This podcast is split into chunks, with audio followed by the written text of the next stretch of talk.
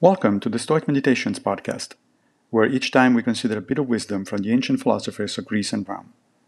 I am Massimo Piliucci, a professor of philosophy at the City College of New York, and I will guide you through this reading.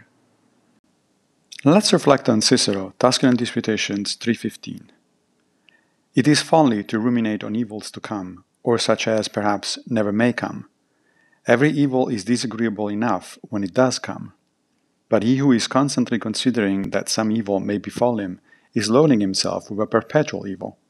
And even should such evil never light on him, he voluntarily takes upon himself unnecessary misery, so that he is under constant uneasiness, whether he actually suffers any evil or only thinks of it.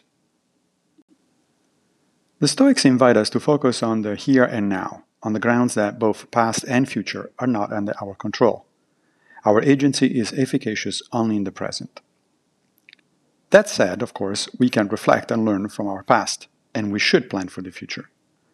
What Cicero is reminding us, though, is not to dwell on potential bad stuff because it is only that, potential.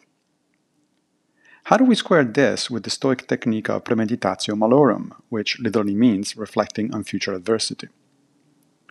The difference is that the Stoic meditation contemplates possible adverse scenarios and how to rationally respond to them, while when people worry about the future, they do so by giving in to their unhealthy emotions like anxiety and fear. Thank you for joining me for another Stoic meditation. I will be back with a new episode very soon, if Fortuna allows, of course.